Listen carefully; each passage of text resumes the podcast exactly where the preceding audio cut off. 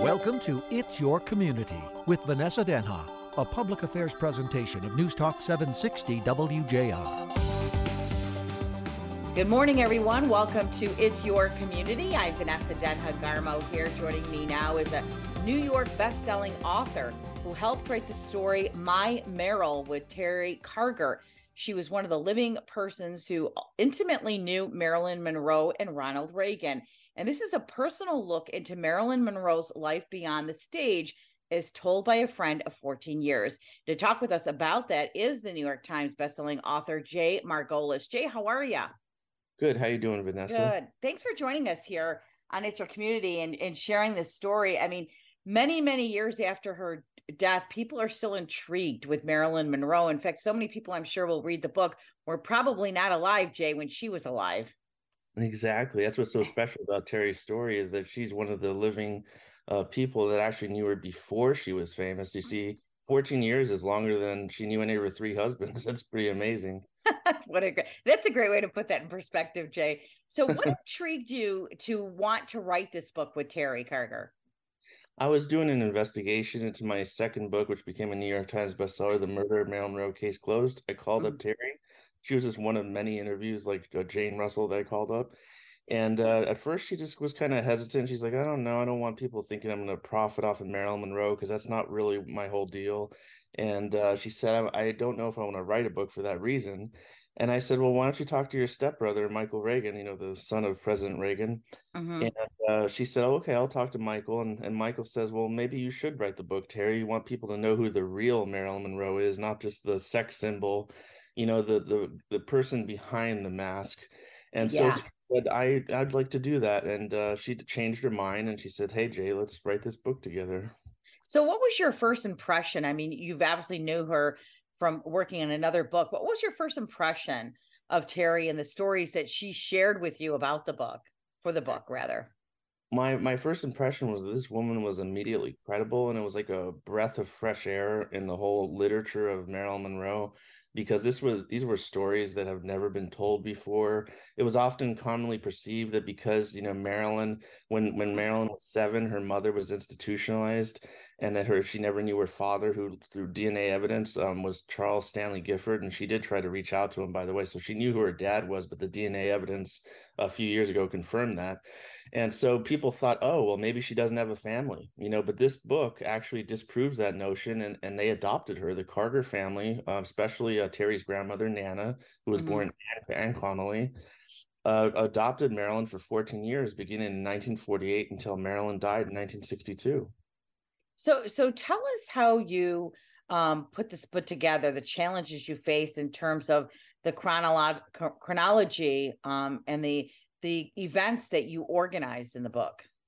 Oh, this was the really good thing. I, I told Terry, I said, look, you know, you got all these beautiful stories, but you know, it needs to be mm-hmm. relative to something. You know, a lot of people know what Marilyn's story is already. Yeah. In a basic sense, you know, all the plot markers, so to speak.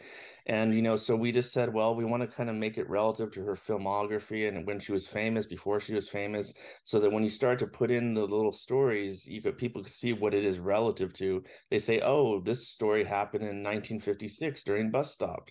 They say, oh, this story happened over here when she was doing the Misfits. Or, you know, and so it would become relative to something people could picture it in their mind and it, uh, more visualization, so to speak, that would make it much easier to tell this story.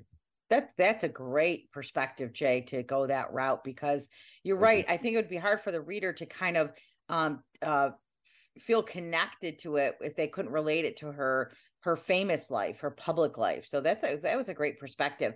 What when you went around writing this and talking to Terry, Jay, was there anything that kind of shocked you and surprised you, and you're like, "Wow, I can't believe that." Well, you know, I always knew that Marilyn was murdered, but it did shock me that, uh, you know, Terry's uh, mother, Patty, who was an entertainment lawyer in about starting in 1952 for people like Cary Grant and uh, Bing Crosby, you know, the stars, um, even Leon Shamroy, who did Marilyn's first screen test. Um, it shocked me that Patty, who was uh, actually a best friend of Marilyn, um, along with, uh, you know, Terry's father, Fred's sister, Mary, they were called the Devil's Trio, you know, Marilyn, Patty, and Mary. And what shocked me was the fact that uh, Patty actually believed that Marilyn was murdered, and and that mm. there was mm. a government conspiracy. She told some friends afterwards, and she was nearly run off the road, and she thought that the two events were connected. So I thought that was kind of you know interesting. I was shocked me because I didn't you know believe it was so extreme, so to speak. Yeah. Um, and you know i also thought it was interesting how most Marilyn biographies don't talk about the mischievous side of Marilyn and this devilish trio that i speak of you know patty mary and marilyn uh-huh. they would go around taking like a cardboard cutout of uh you know Marilyn from the seven year itch and they put it on Jane Wyman's lawn because you know Fred had later married uh, Jane Wyman and as we all know if you read Marilyn's autobiography Fred was uh, Marilyn's first true love even though she had been married to her first husband Jim Dougherty and so you know it was kind of a little joke that Marilyn was playing on Jane Wyman. I'm sure she didn't find it very funny to see that cardboard cutout of the seven year itch there. So Jay what what intrigued you to Marilyn herself? Like you as a writer, you're you know, you're an award-winning writer. Why her? What was about her that intrigued you? When I went to Borders, when they had Borders bookstores, they don't have them anymore. But I mm. walked in there in Santa Monica, and I grabbed a book by George Barris that said Marilyn, uh, her life in her own words, and and I said to myself, "Wow, this is an interesting book written by the last professional photographer of Marilyn. His name was George Barris, and I knew him very well." and he he wrote in the book he said i will always believe that marilyn was murdered because you know the day before she died uh you know she made me promise to come out from new york to california and it was really really important please come out george so why would she kill herself the next day yeah. i mean not in the fact that she had been rehired for a million dollar two picture deal that doesn't sound like a great reason to go kill yourself especially since the life magazine article came out on august 3rd the day before and it was with Richard Meryman, and it was such a pleasant article. Marilyn was so happy. She called up all her friends, you know, to say how wonderful this is, and she's going to commit suicide the next day. I don't think so. Yeah. Speaking of photos, how did you go about including the photos you did to enhance the story, and how do, how do you believe the photos enhance the story?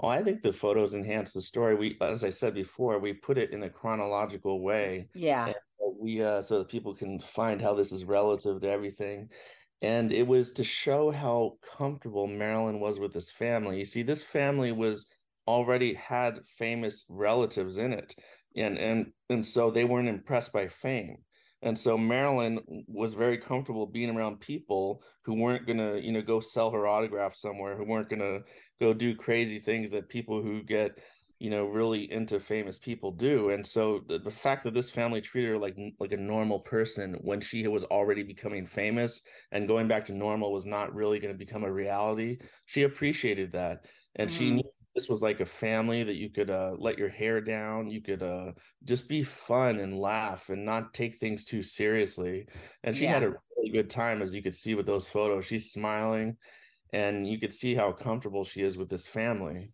mm-hmm. So tell me, um, in, in terms of her murder, you know, a lot of people believe she was murdered. Right. Do you address why they believe she was murdered? Do you go into that whole? I know it was, you know, a lot of people call it a conspiracy, but do you do you get do you dive deep into that into the book? Yes, in the last two chapters, chapters 21 and 22, uh, chapters 21, we discuss, you know, who believed that um, Marilyn was murdered. And also in chapter 22, I talk about what I mentioned before, where Terry's mother believed that, um, Terry's mother, Patty, believed that Marilyn was murdered. And I also talk about how uh, Terry's cousin, um, Ben, thinks that the whole thing was a cover up. And he says, I hope the guy who did it rots in hell.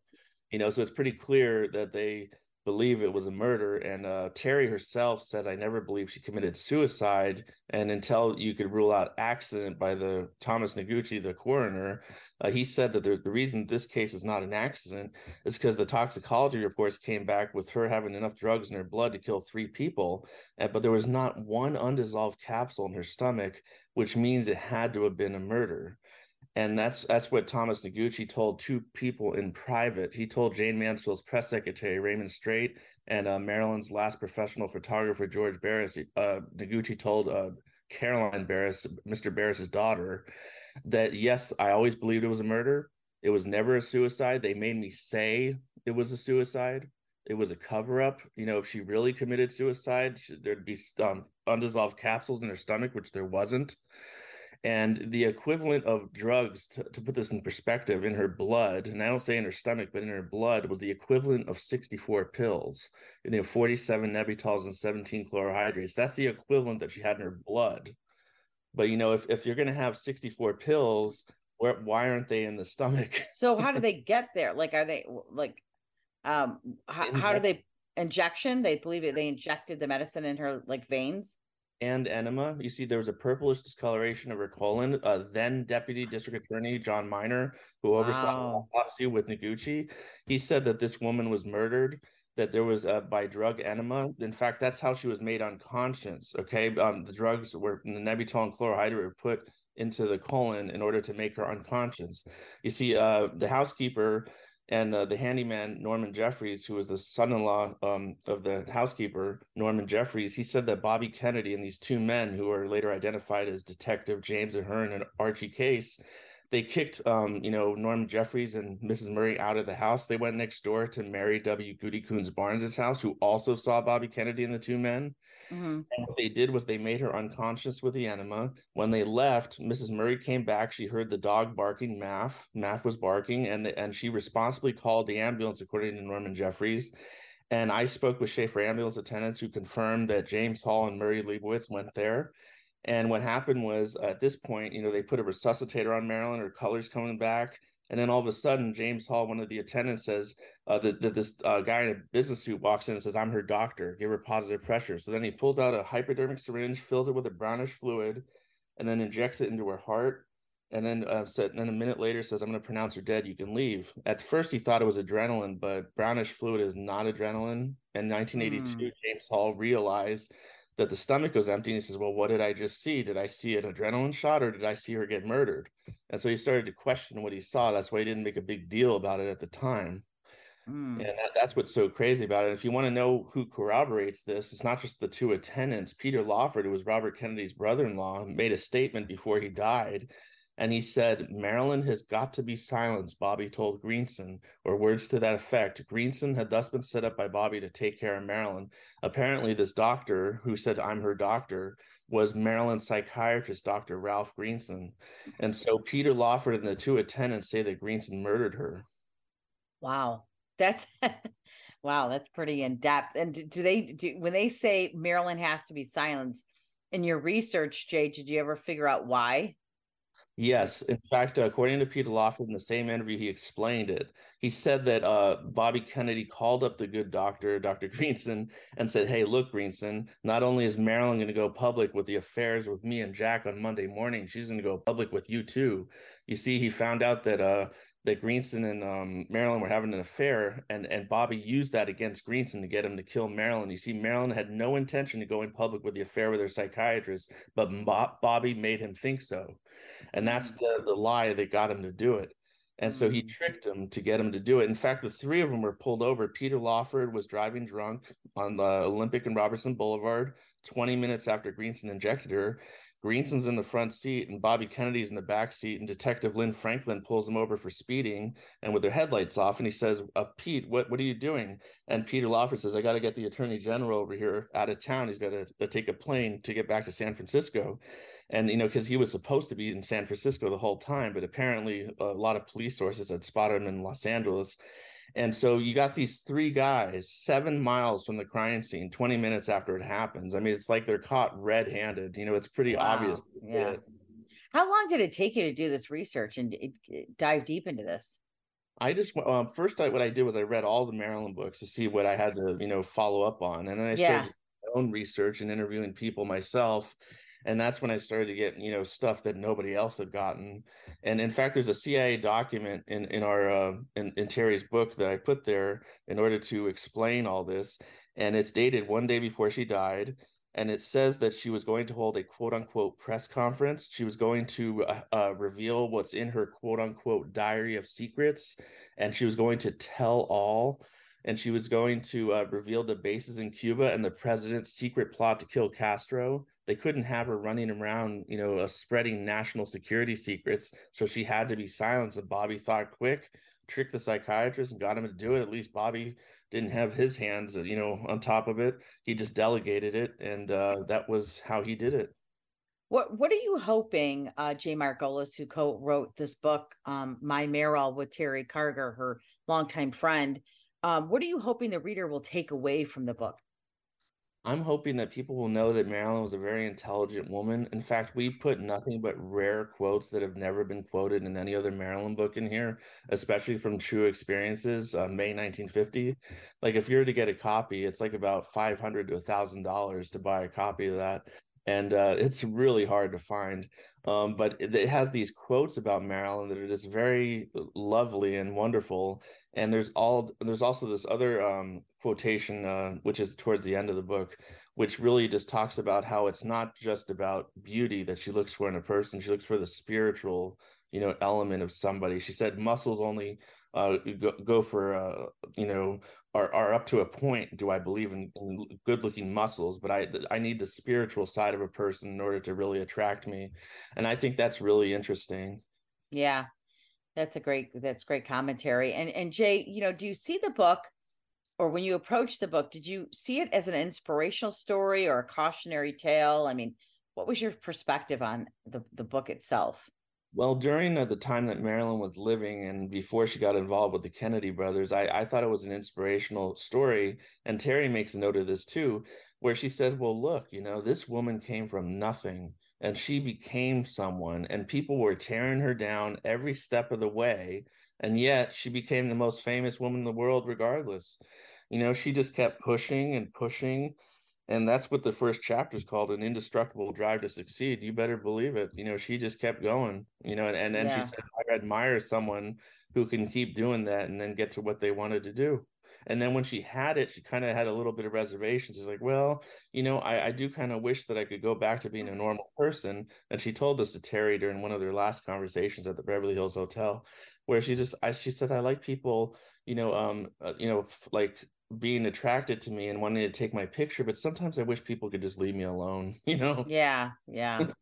Well do you jay do you think in your perspective and what you know today and all the research you've done on marilyn monroe do you think that the public persona is completely opposite of what her personal life was really like Oh, absolutely. And that was the, okay. the thing that really irritated Marilyn was she said, well, isn't it kind of silly if people believed you were uh, how you acted in movies? You know, it's like, I was just acting, you know, I'm not yeah. really blonde, yeah. you know?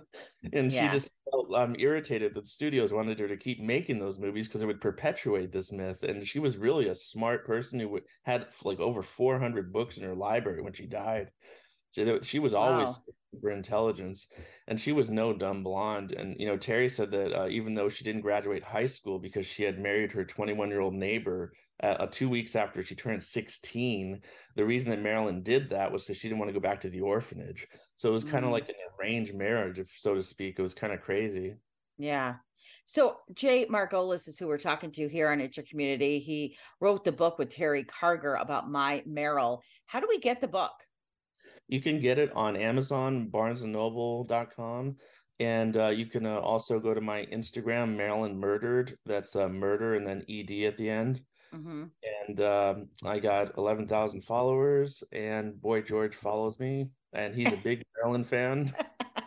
so uh, Michael Reagan um, for, uh, wrote the forward in the book, and you know, elaborate a little bit more for me, Jay, on the importance of sharing those relationships with prominent figures in the book and not just focusing on Marilyn this time around.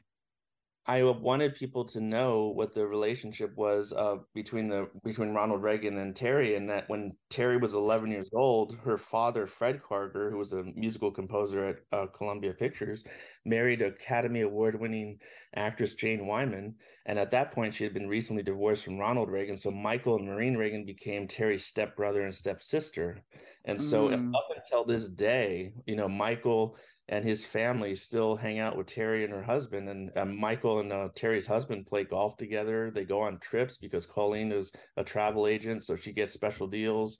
And they like to go traveling to Asia or just the Caribbean. And it's it's very fun that they uh, they're still connected after all these years. It's you know that started when Terry was eleven and Michael was seven in fact, uh, Michael met Marilyn Monroe, and people say, "Well, when did you know there was a God, Michael?" And he said, "Well, Marilyn Monroe, um, you know, went up was on my doorstep."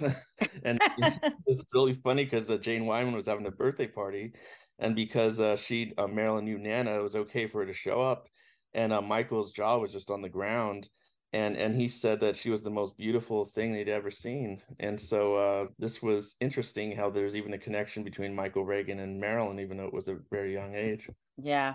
So what's next for you, Jay? More stories, more photos of Marilyn. What what do you plan? I mean, is this where it ends for you when it comes to Marilyn Monroe, or do you see more writing in in your future about her? Well, we could, uh, you know, check out the. There's this guy Alan Abbott who was the pallbearer to Marilyn. He had a um, hair that he cut off of her, uh, cut off of her, and he took it, and he's been selling it online ever since. That's how we found the DNA that connected Charles Stanley Gifford, her father, to Marilyn was through that hair. We could also use that hair to determine if there's other paralyzing poisons that weren't mentioned in the autopsy to effectively say yes, this was a homicide and change her, you know, uh, her her coroner's report and so but that's about it for me on marilyn. I like to um, i'm doing the robert kennedy assassination right now. I'm writing two books on that. The first one is just by myself on who really killed robert kennedy. And i'm also uh, doing a second book with scott enyart um, who was um, 15 years old at the time of the robert kennedy assassination. He was taking pictures as robert kennedy was being shot. And this woman named joan barr said to the police hey that kid was taking pictures.